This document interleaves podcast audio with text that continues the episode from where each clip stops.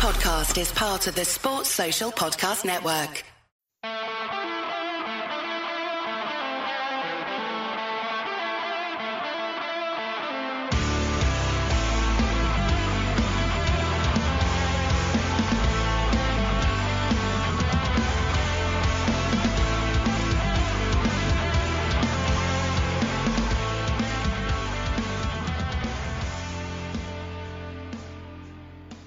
What's good, boys and girls? Two Footed Podcast on Wednesday, the 27th of April, brought to you by EPLindex.com and our presenting sponsor, Liberty Shield.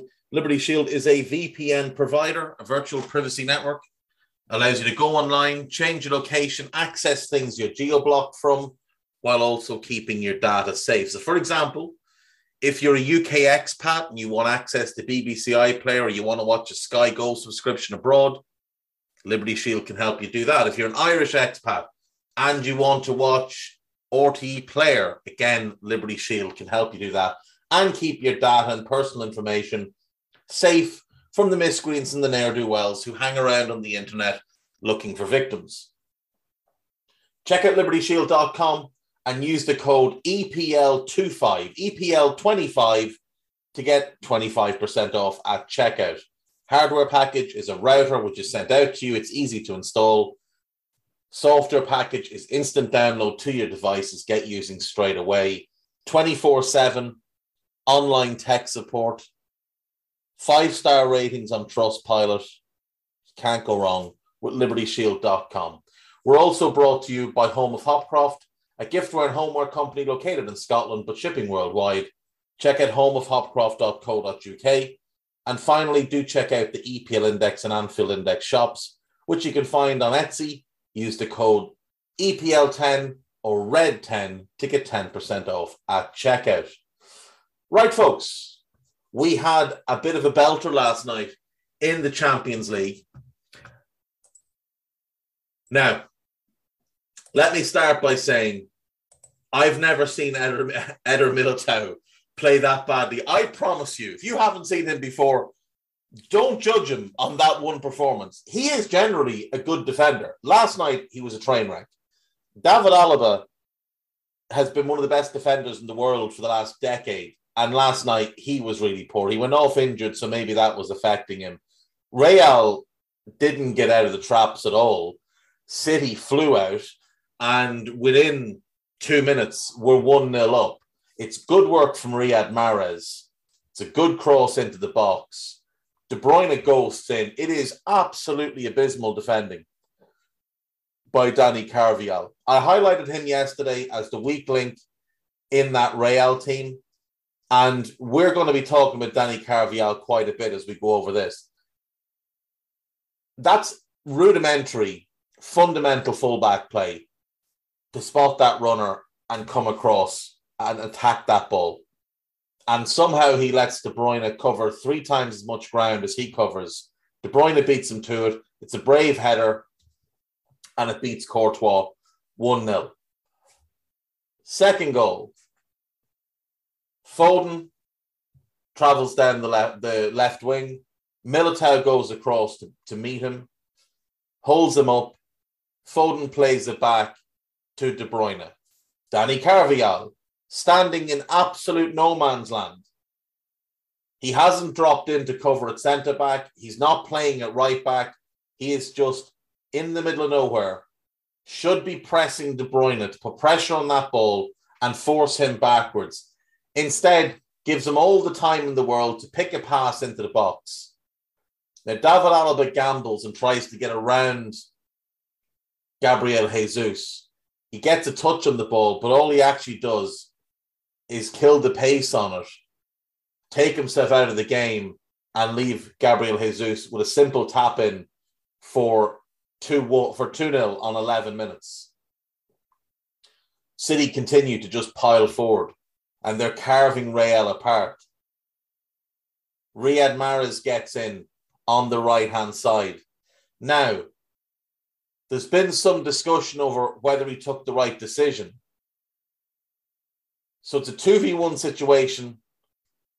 You've got Mahrez breaking on the right, You've got Foden breaking on the left, both converging on the penalty area. Mahrez has the ball.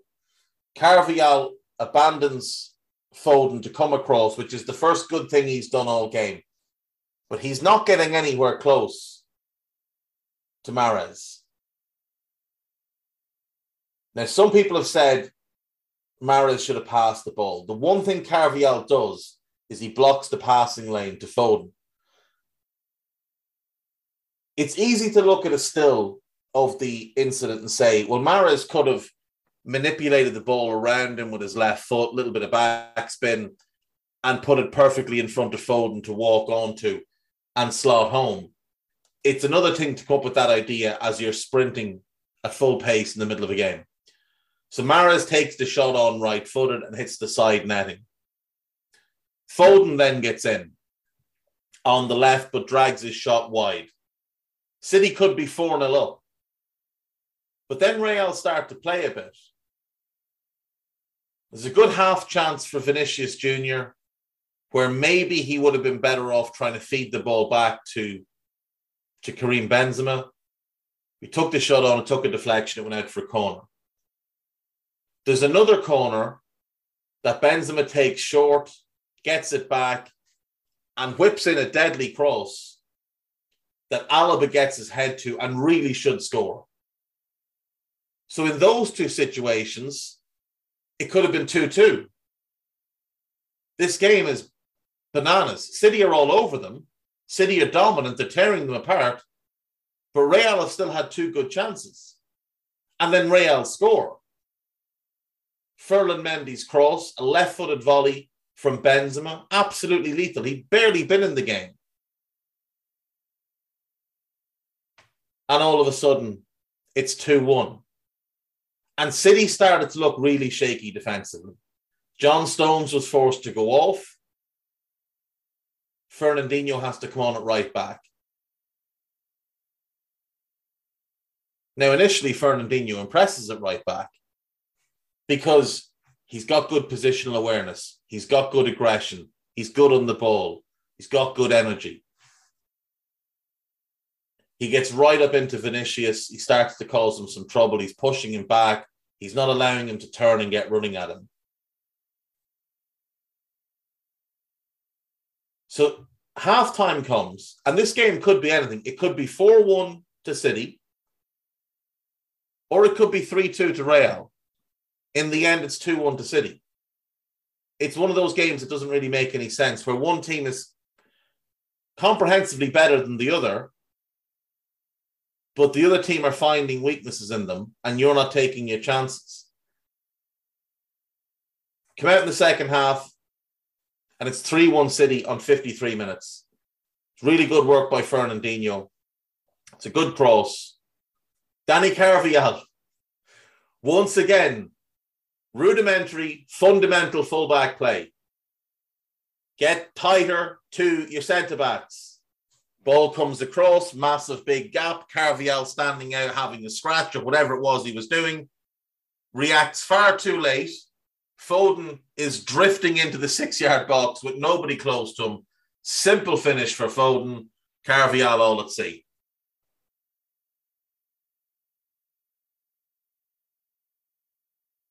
But then two minutes later, Fernandinho, not being a right back, catches up on him. Simple ball played down the line to Vinicius on the halfway line.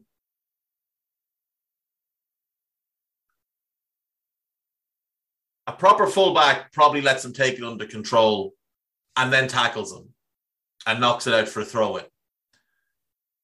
Fernandinho tries to tackle him as he goes to control the ball, except Vinicius doesn't try to control the ball. He dummies it, spins, ball goes through Fernandinho's leg, and Vinicius is away.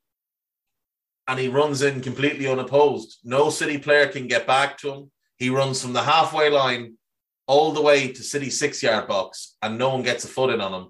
And he slots it home past Ederson. 74 minutes. City go 4 2 up. Bernardo Silva. There's a shout for handball. Some players stop. Among them, Danny Carvajal. You're the nearest man. How are you not getting closer to get anything on that shot? How are you not closing that man? You're just allowing him a free hit at goal from 14 yards. It's a hell of a hit. It really is a hell of a hit. It gives Courtois no chance. Courtois doesn't even, I don't even know if he sees it. I don't even know if he sees it. But Carvajal has got to get closer. He's got to get a challenge in. It's absolutely abysmal.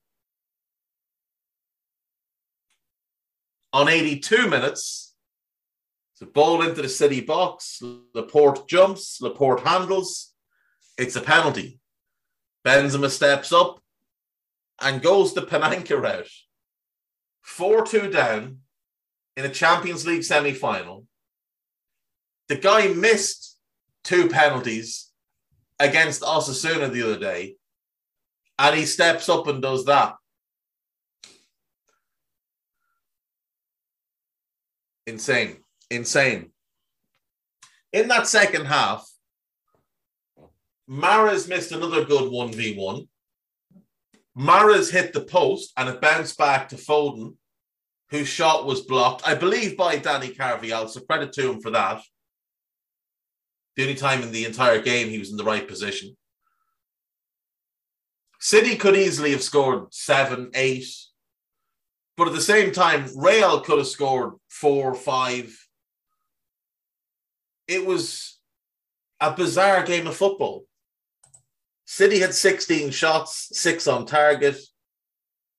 Real had 11, five on target. But my thought on it last night was this is about as good as City are capable of being going forward.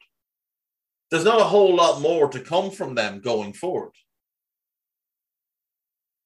But Real, I mean, Kroos had a stinker, Rodrygo had a stinker, Alaba was garbage, Militao was garbage, Car- uh, Carvajal was an abomination. Modric didn't play particularly well. There's an awful lot more to come from that Real Madrid team. So I said yesterday, I think City would win last night. I think Real will go through. I still feel like that. I still feel like City having to go to the Bernabeu is really, really tough for them. Now, I know Chelsea went there and ran up 3 0, but Real were quite arrogant going into that, that game. I think we'll see more along the lines of the Real that played PSG. I think Camavinga has to start that second leg. Now they will have Casemiro back. Casemiro will start the next game. But I think Camavinga needs to start as well. I think he needs to push Valverde potentially into the front three. I'd probably leave out Toni Kroos, go Modric, Casemiro, and Camavinga, with Valverde being sort of the fourth midfielder who supports the attack. Let Benzema and Vinicius work against that City defence. Now, City could well have Kyle Walker back, but John Stones getting injured last night doesn't bode well for that moving forward because that's another player out. They should have, I think they have Cancelo back for the second leg as well, but defensively, he doesn't help. Zinchenko was excellent yesterday. Put Rodrygo in his pocket, was involved in a lot of good attacks. So I, I don't know that Cancelo improves on what Zinchenko offered last night. He would improve on what they got at right back, except that defensively, he's not any better than Stones or Fernandinho at right back.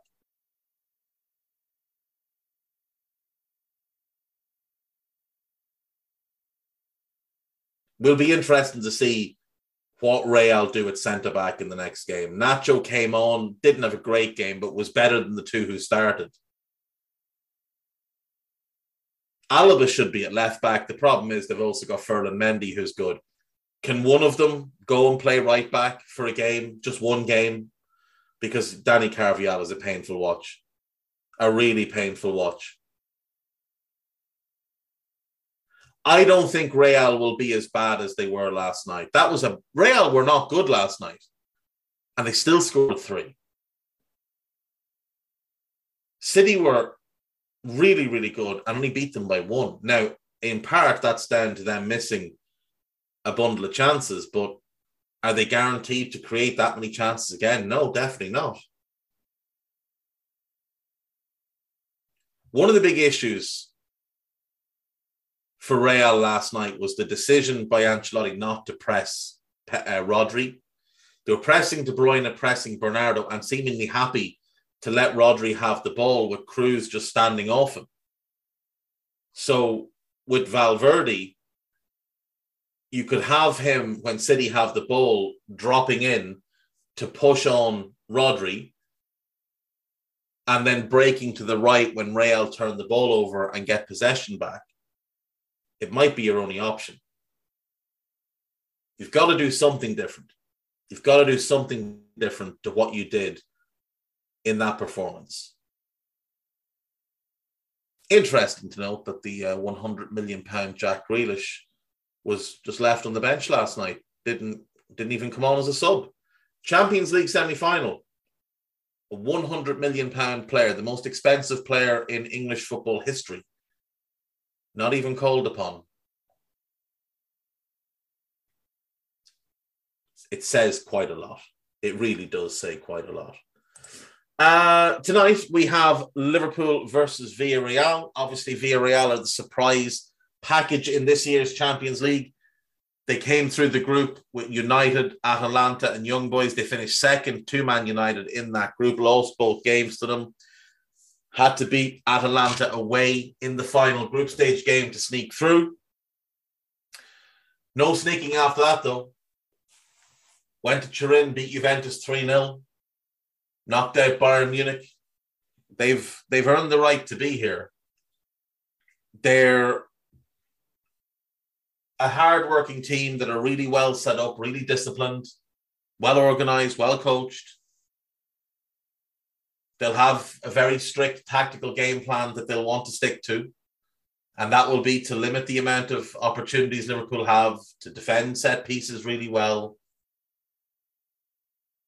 they'll be happy to go home with a 1 0 defeat or a 2 1 defeat. They'll be thrilled with the draw. They're not coming to win the game. They're not coming to win the game. They're coming to draw or spoil. All they want is to get home with an opportunity to win the tie. That's the only thing that will matter to them tonight. So you're going to see some negative football, nice deep block, couple of buses. They won't go the full Atleti. There'll be no trenches dug. There'll be no barbed wire, no fire pits, nothing like that. Just some buses, maybe some memes of The Rock with his hand out, telling Liverpool to stop. Who knows? But it should be a good game. Liverpool will be pretty close to full strength, all depending on Bobby Firmino's fitness as to whether they're missing anybody at all the hope would be that Klopp will go Keita, Fabinho, and Thiago in midfield with Salah, Mane, and Diaz as the front three.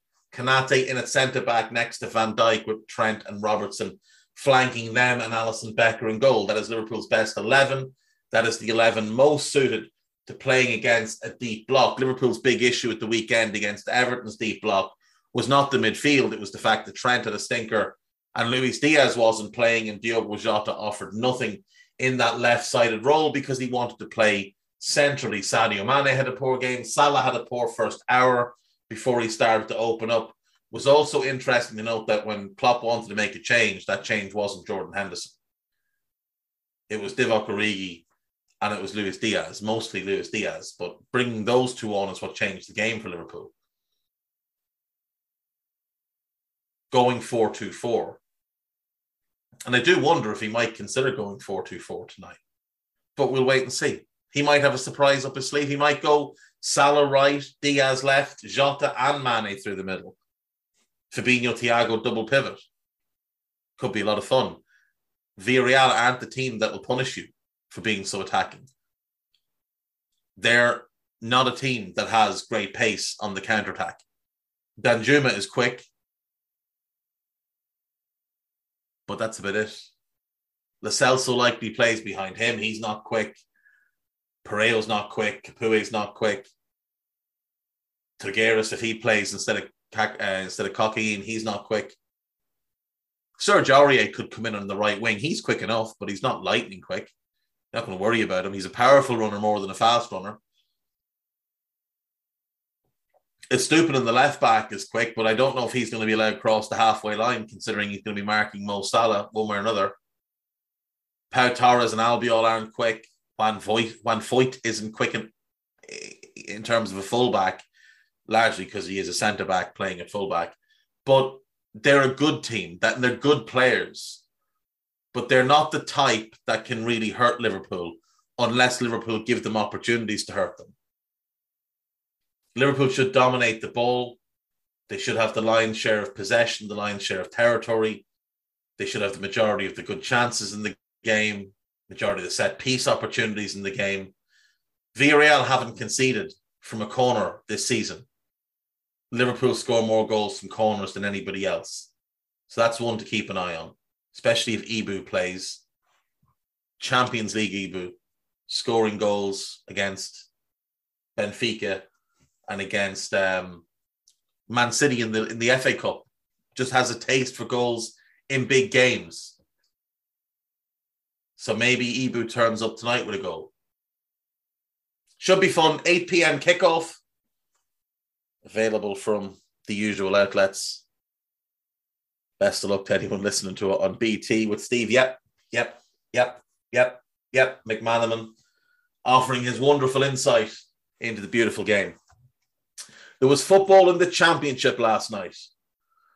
What a time to be alive. Scotty Two Coats brought his Bournemouth team to Swansea, went 3 0 down. Joel Piroe, who's having an unbelievable season and will likely not be playing for Swansea next season, gets two. Cyrus Christie gets a third. It's 3 0 up to 72 minutes. But then Kiefer Moore pops up with two goals and Dom Solanke with the third. Well, Moore scored first, then Solanke's penalty, and then Moore scored in the last minute to snatch a draw for Bournemouth. The problem here was that Swansea went two up and just thought, right, that's it, job done.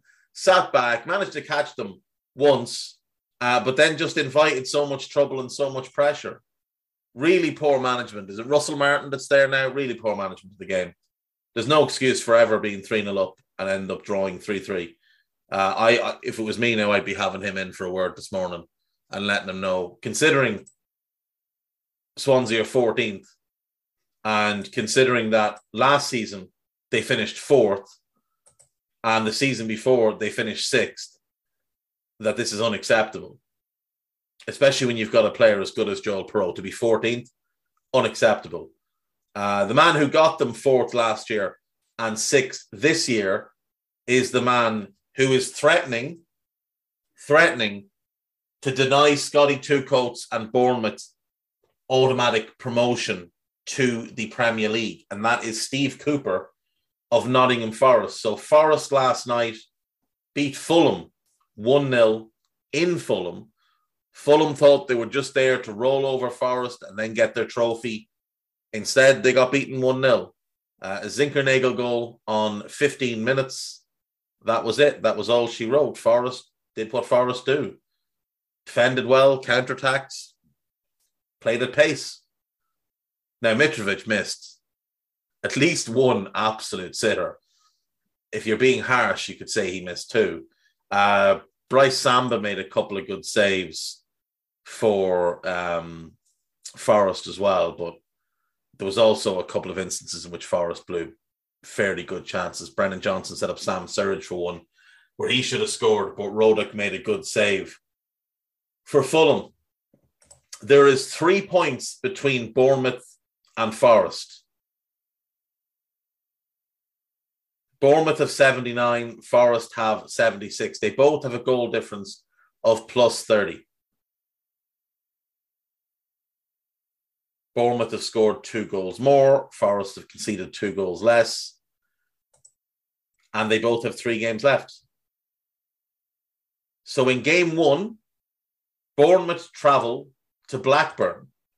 The Blackburn are seventh, and Blackburn are still pushing for a playoff spot. So that's going to be a very difficult game. Forest, they play Swansea at home. And if they can keep Joel Piroe quiet, they should win that game. On the final day of the season, Forest go to Hull. Hull are 18th. They're safe, nothing to play for, probably could be on the beach.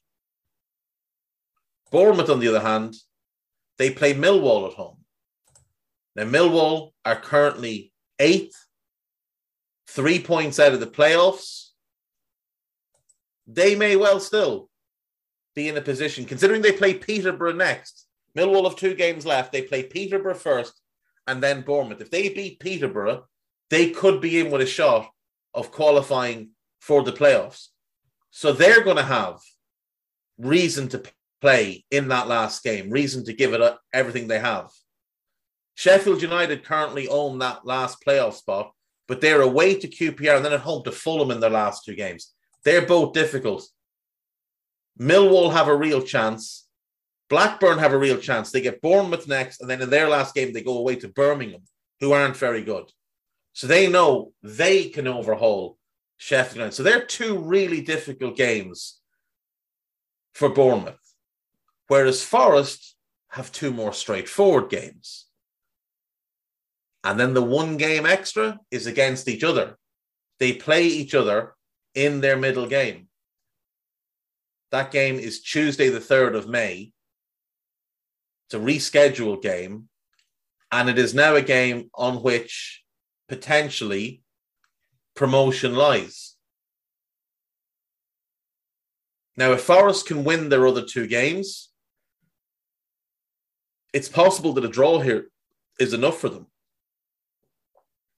If they win those other two games and draw here and take seven points, it's not outside the realms of possibility that Bournemouth lose one of the other two games. I actually think they will lose one of the other two games to either Blackburn or uh, or Millwall.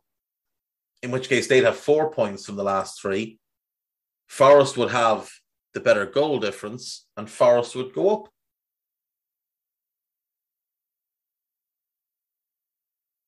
Steve Cooper has done an incredible job, and it's been talked about a bit. I've talked about it a bit, but not enough people are talking about it. Not enough people are talking about what a job this guy has done. He took over when they'd played eight games. They'd won one, drawn one, and lost six. They were 24th in the league, bottom. They were bottom of the league. Six defeats in the first seven, then they sacked Chris Hughton.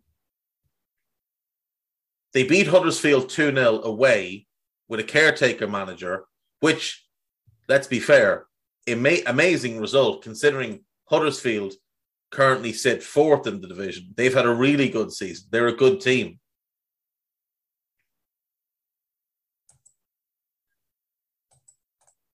And from there, Cooper just got them rolling. I said when he took over, this is an incredible appointment, and it has been. They and Fulham have been, by a substantial margin, the two best teams in the league since he took over. And if he'd taken over in the summer and they displayed this level of form from the first game in August all the way through, we may well be talking about them as the championship winners. They're only 11 points behind Fulham, and they had that horrific start.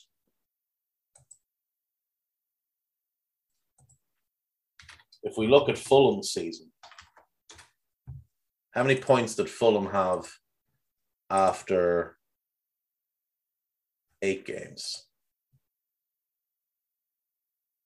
So Fulham, after eight games, had 16 points and Forest had four.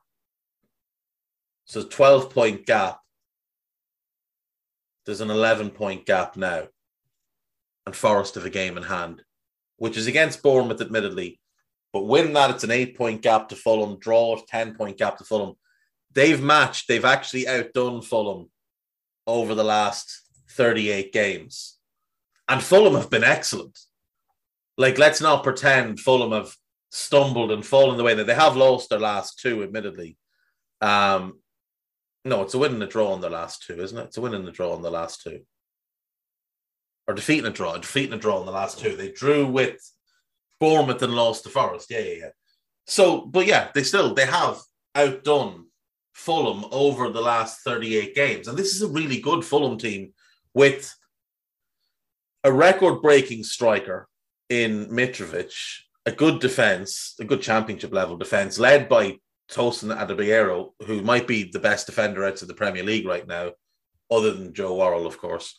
And um, yeah, the only bad thing about Forest coming up is now, now what players will I peddle to Premier League teams? Because Brennan Johnson will come up, Joe Worrall will come up, Scott McKenna will come up.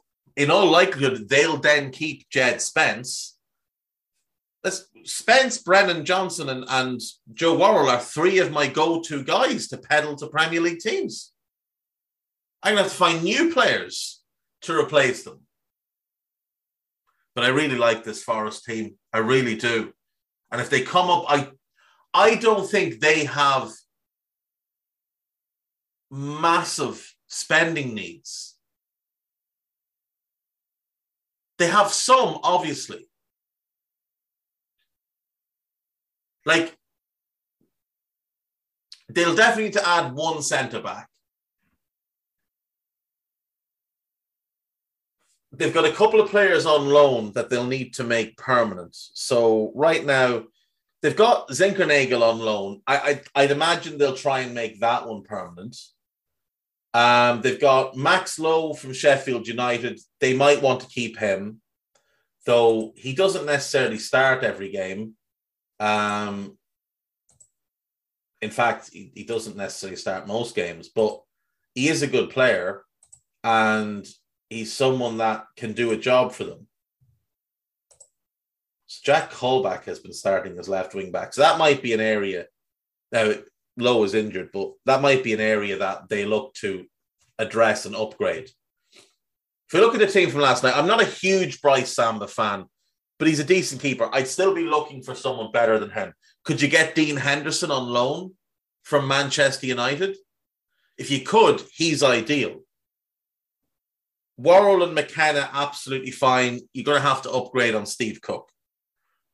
Now, you can either do that by moving Worrall centrally and buying someone to play on the right of the back three, or you can just buy someone to play in the middle of that back three. But you need to upgrade on Steve Cook. We have seen Steve Cook in the Premier League, and he's not good enough. Jed Spence, absolutely good enough. Need that left wing back.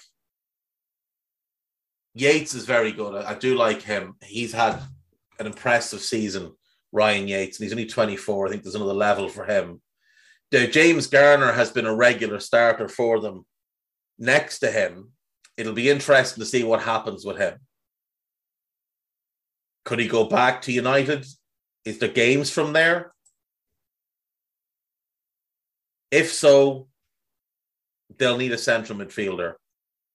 I think they keep Zinckernagel. They'll have Johnson. They'll have Surridge. They need one more in attack. They need a striker, central midfielder, centre back, left back, and goalkeeper. It is, to be fair, it is a lot. But you can attack the loan market here. Like I said, Dean Henderson could well be an option there at in goal. Could you get Jamal Lewis on loan from Newcastle to play on the left? Possibly. Ryan Sessegnon, maybe? If you're playing as wing backs, Ryan Sessegnon would make sense. The centre back will be key. But maybe they dip into the championship. Someone like Dickie from QPR could be a good fit there.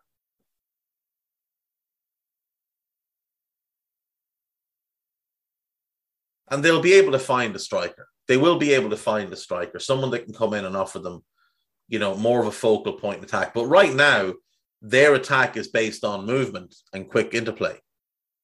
And it works really well for them. They'll be fun if they come up. I don't know if they'll survive. We'll have to wait and see what they do in the transfer market. But I think they'd have less to do than Fulham would. Because when I look at the Fulham team from last night, need a goalkeeper, need a centre back, need a left back, need one in midfield and one out wide. And I think they probably need more depth than Forest do as well. And they've got to replace Fabio Carvalho, which is not going to be easy. Not going to be easy at all. So the championship is shaping up for a really good finish. Fulham are up. We know that. Welcome back. But Bournemouth or Forest for second. And then the other goes into the playoffs with Huddersfield, with Luton, and then with one of Sheffield United, Blackburn, and Millwall. It looks like Borough have just, well, to be fair, to be fair, Borough have a game in hand. Now they are five points behind Sheffield United, but as it went over, Sheffield United have a difficult run in. Borough have three games left. Cardiff at home, Stoke at home, and Preston away. Cardiff are poor. Preston aren't up to much. Stoke are decent, but could well be on the beach. They've got nothing to play for. They can't come up. So they could be on the beach. So maybe Borough aren't quite out of it, but they're in a terrible run of form. They've lost three and drawn two of the last five. There are some teams that are just soiling the bed right now. And Bournemouth, to be fair, are one of them. Bournemouth are on a really poor run. And you know my feelings on Scotty Two Coats. I wouldn't be I wouldn't be a fan of the man or the manager, but there's no excuse for him. If he doesn't come up with that squad, if he doesn't come up, I don't think he's there next season because they've won one of their last six games automatic promotion should have been wrapped up weeks ago for them. But when you look at what they've spent and who they have there, Marcondes came in on big money in the summer. Um, they brought in Gary Cahill on big money, Ryan Christie on big money. Now, big money for the championship, obviously. Uh, spent quite a bit on Jamal Lowe, brought in Robbie Brady, decent money there. Then went out in January, James Hill, Dembele, and Kiefer Moore, all expensive signings. Big time loans for Leif Davis, Morgan Rogers, Ethan Laird, Nathaniel Phillips, expensive loan, Freddie Woodman, expensive loan, and Todd Cantwell, expensive loan. So it, there's no real excuse for Scotty Two Coats if he doesn't come up. But Todd Cantwell's an interesting player. When's he out of contract? Oh, next summer. Next summer. Bournemouth have an option to buy if they get promoted. Um, at the minute, it's not looking good for them. It, it really isn't. They're not playing well. And their manager doesn't seem to know how to change things. So we'll wait and see. But I, I think Forest right now look a better bet to come up considering the run ins.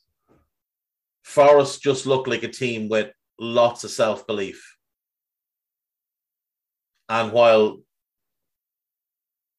Bournemouth have only won one of their last six, Forest have won have won eight of their last nine. They lost away to Luton, who are a really good playoff team, and they've beaten everybody else they've played since the middle of March. Reading, QPR, Blackpool, Coventry, Birmingham, West Brom, Peterborough, and Fulham. Good teams, bad teams, Midland teams. They've beaten them all, except for Luton. But Bournemouth are dropping points left, right, and centre. Bournemouth have only won four games since the end of February.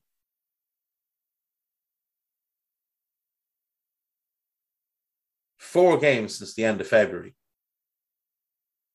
Six draws, two defeats.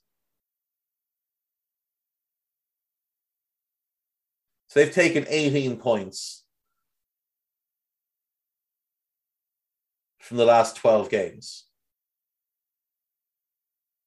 And Forest from the last 12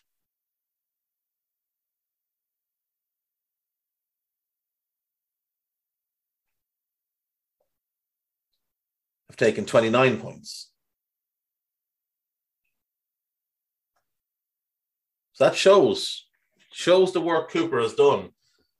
It also shows the collapse of of, uh, of Bournemouth in this late stage of the season. Uh, anyway, Steve Cooper, unbelievable job. and there's a lot of Premier League clubs who should be giving him a close look, including one who play in blue on Merseyside. If by some miracle you stay up and Forest don't come up, you should be ringing them immediately after the end of the season to ask for permission to speak to Steve Cooper. You should be telling Frank Lampard to take himself back down to London like a good lad. He's too far north. The air doesn't suit him. He's become delusional. He thinks he's a good manager again. And you should be going for Steve Cooper.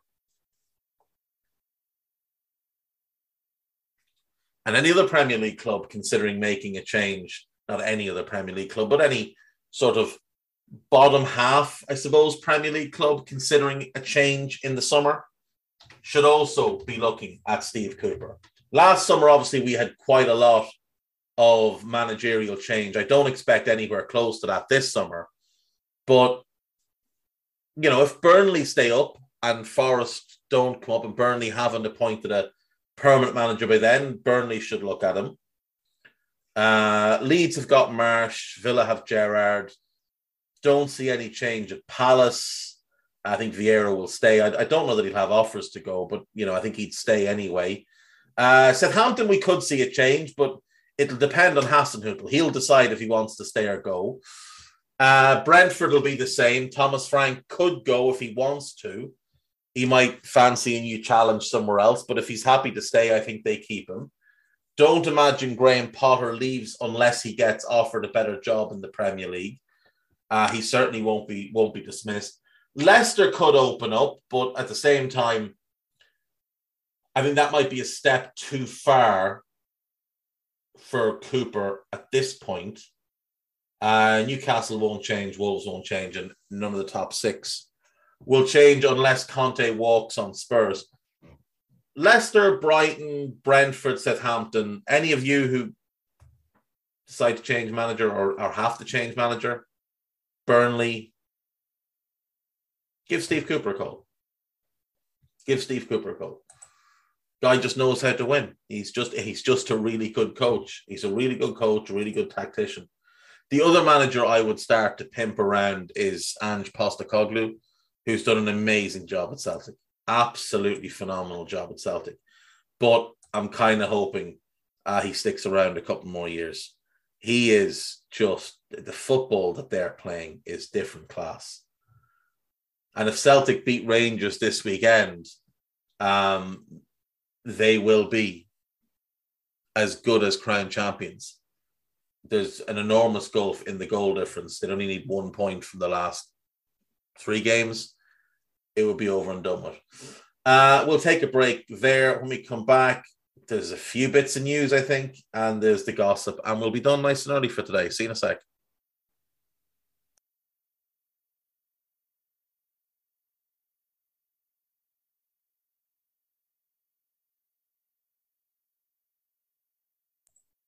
Right, welcome back. So uh, there's actually not a whole lot of news. Um, Ronald Araujo has agreed to a new contract with Barcelona. He had been linked to a couple of Premier League teams.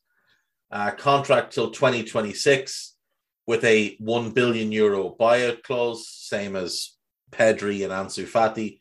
Uh, next port of call for Barca will be the contract of Gavi, he is the important one. Uh, Jacob Ramsey has agreed to a new contract with Aston Villa until 2027. the 20 year old in his first season as a Premier League regular did play a bit last year, but was mostly a squad player coming off the bench here and there. This season, he's established himself largely as a starter, and he has been very, very good.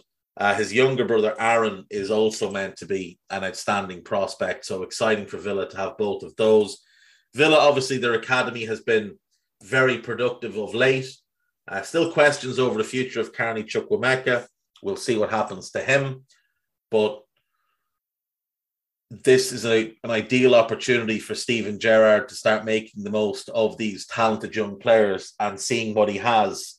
Because Villa's season is going to amount to just staying in the division and finishing in mid table and, and establishing themselves as a Premier League team which is absolutely fine It's not what they set out to do, but when you change managers midway through a year, or in their case in November, it does skew what your plans were, and you obviously just have to adapt to your new situation. So for him, he should probably use uh, the remaining games in this Premier League season to decide who he wants to keep, which young players does he want to keep around next season. Villa have six games left, so they're going to be fine. One more win will will see them absolutely safe. Um, and when you look at their fixtures, I mean, they play Burnley twice, they play Norwich at home next. Win that one, and then you can kind of experiment for the five games after that. You can play the young players, figure out if they're Premier League caliber now, or do they need more seasoning? Do they need to go on loan? What type of loan? Do they want to go to the Championship? Is it a League One loan? Maybe a loan to the Bundesliga or to France or to Portugal might suit them a bit better for the development. This is an important time for Villa to figure those things out. Um, and Ramsey signing on long term is absolutely a sign that Gerrard understands that this is a player with huge potential, and Villa have committed probably significant resources to him because he only signed a new contract uh, back in January 2020. So he was already contracted for another two years after this. So they've made the early move to extend him, and you'd imagine he'll have gotten a significant pay rise. He's one that other clubs would were probably starting to look at and think if he doesn't sign a new contract in the next year, maybe we can sneak him out of there. But there's commitment both sides, and Ramsey stays. Uh, BBC have completed their Wonder Kids team. And the final piece of the puzzle is Youssoufa Moukoko of Borussia Dortmund. This kid has been hyped since he was 15. And he is, a, he's a special goal scorer. He absolutely is a special goal scorer. It remains to be seen what happens to him at first team level, but he's only 17. So there's no need to rush. There's no need to be in any way panicked if he has a couple of slow seasons. Uh, his talent is undeniable. So Etienne Green, Jurrien Timber, Kaykai, Josko Gvardiol, Musiala, Gravenberch, Gavi, with Florian Wirtz and Sulemana in what can only really be described as wingback positions. Alvarez and Moukoko up front. It bothers me that they didn't pick a full, at least one fullback. Like the, uh, you could have picked one. You didn't need to pick. Like Florian Wirtz has never played in that role in his life. Neither has Sulemana. Sulemana could probably adapt to it. Wirtz could not. Um, that bothers me. But look, other than that, we're all good. It's it's a good team. It's an exciting team. It shows the type of talent coming through. Um, some of them are, are already really well known. I think a lot of people know Jurrien Timber from Ajax and Gvardiol from Leipzig. Gravenberch is really well known. Musiala is really well known. Gavi, Florian Wirtz, they're really well known. But the likes of Etienne Green, Kaykai, uh, Sulemana, Alvarez, and Moukoko, I, I think it's worth having them in. Now, I don't know that Alvarez warrants that. We'll we'll wait and see. Uh, he's certainly a talented player, but you would think, based on what you see on social media, you you would think this kid was the next Lionel Messi. I mean, he's done really well at River Plate this season. There's no doubt about it. He has absolutely torn up the Argentine Premier League, not a Premier Division, no question. But it's one season. Let's wait and see what this kid can do. Let's wait and see if it's sustainable for him. I think they the, the idea was of this was to not look at the most obvious ones, and I, I think they could have done a slightly better job. Because Musiala and Gravenberch and Gavi and everybody knows who they are. They, they play for three of the biggest clubs, three of the biggest brands on the planet. Everybody knows who they are. You maybe could have looked elsewhere you know, you could have picked a right back, slotted Gvardiol in at left back where he has played, Timber and KK, that would have been fine.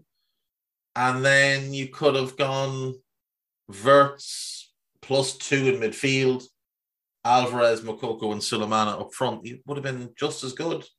Just, would have been more interesting. We might have, you know, got some new players that people might not have been as as openly aware of. Uh, but such is life. Such is life. That is what it is. That is their team. Uh, let's do the gossip and we're done. It is starting with Paris Saint Germain are increasingly hopeful that Kylian Mbappe will sign a new deal after talks with his mother last week. Liverpool have made contact with Aurelien Tchouameni. David Ornstein told us this in January. I am hopeful more than confident, but hopeful, hopeful that that deal can get done.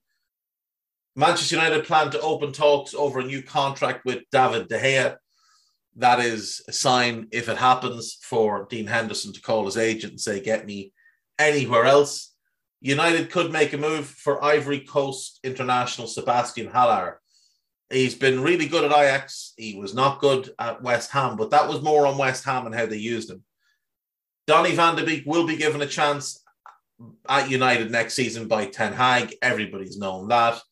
Gabriel Jesus has begun talks with Arsenal. Playing like a fella who wants to stay at City. That's all I'll say. Uh, Arsenal will have to pay 67.7 million pounds to sign Tammy Abraham. It's by Chris Wheatley, so it's it's absolutely it's absolutely good news or like real news. It's not some made up figure.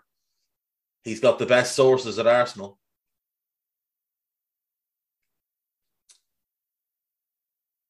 I think they're going to end up with one of Tammy or Calvert Lewin. I, I don't think they're going to get a Darwin Nunez.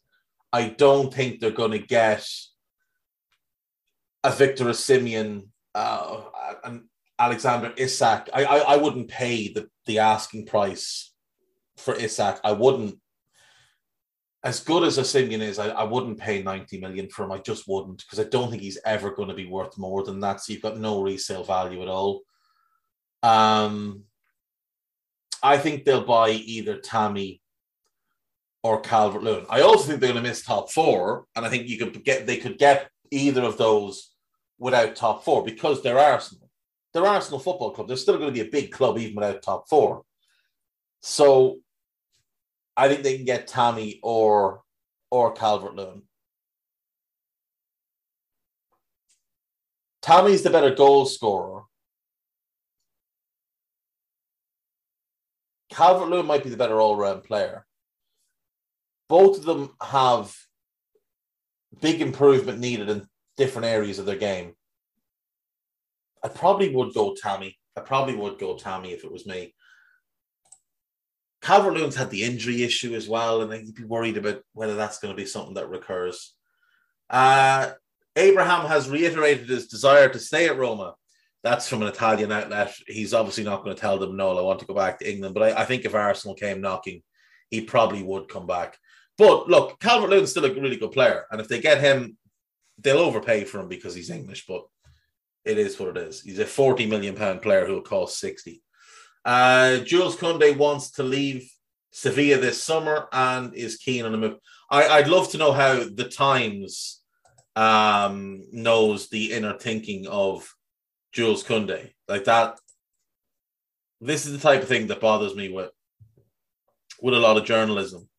Is like I don't know who Tom Roddy is, but I'm guessing he's not speaking to Jules Koundé or Jules Koundé's people on a regular basis.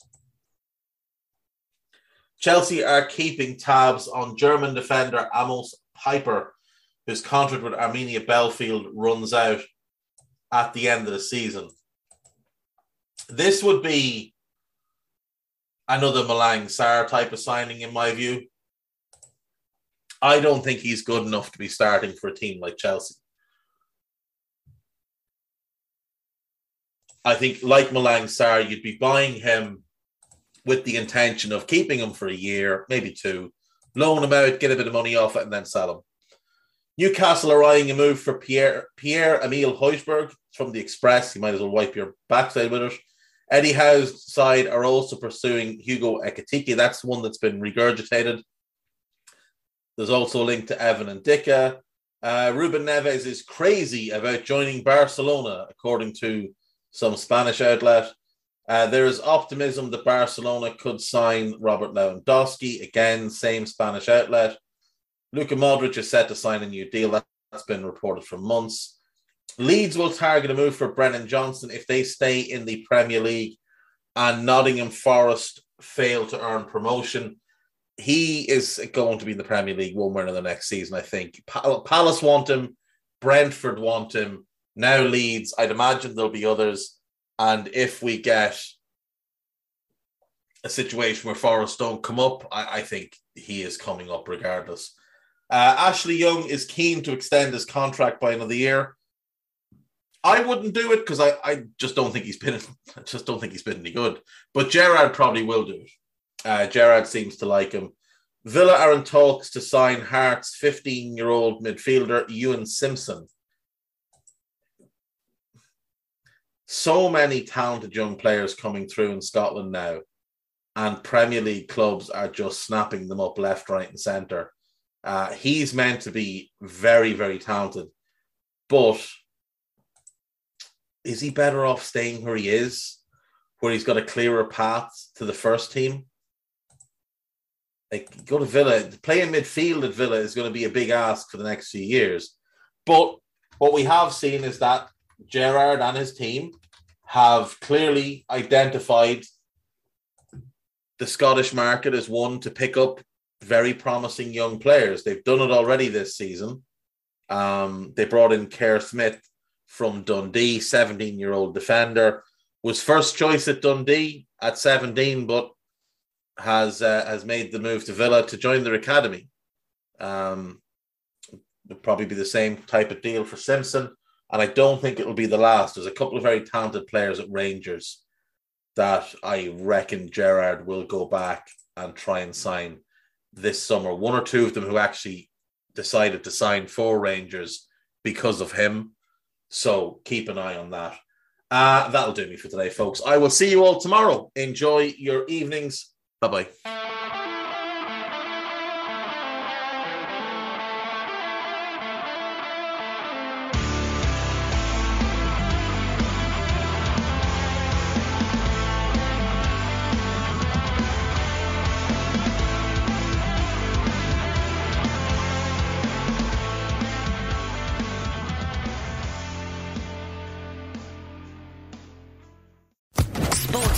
Podcast Network.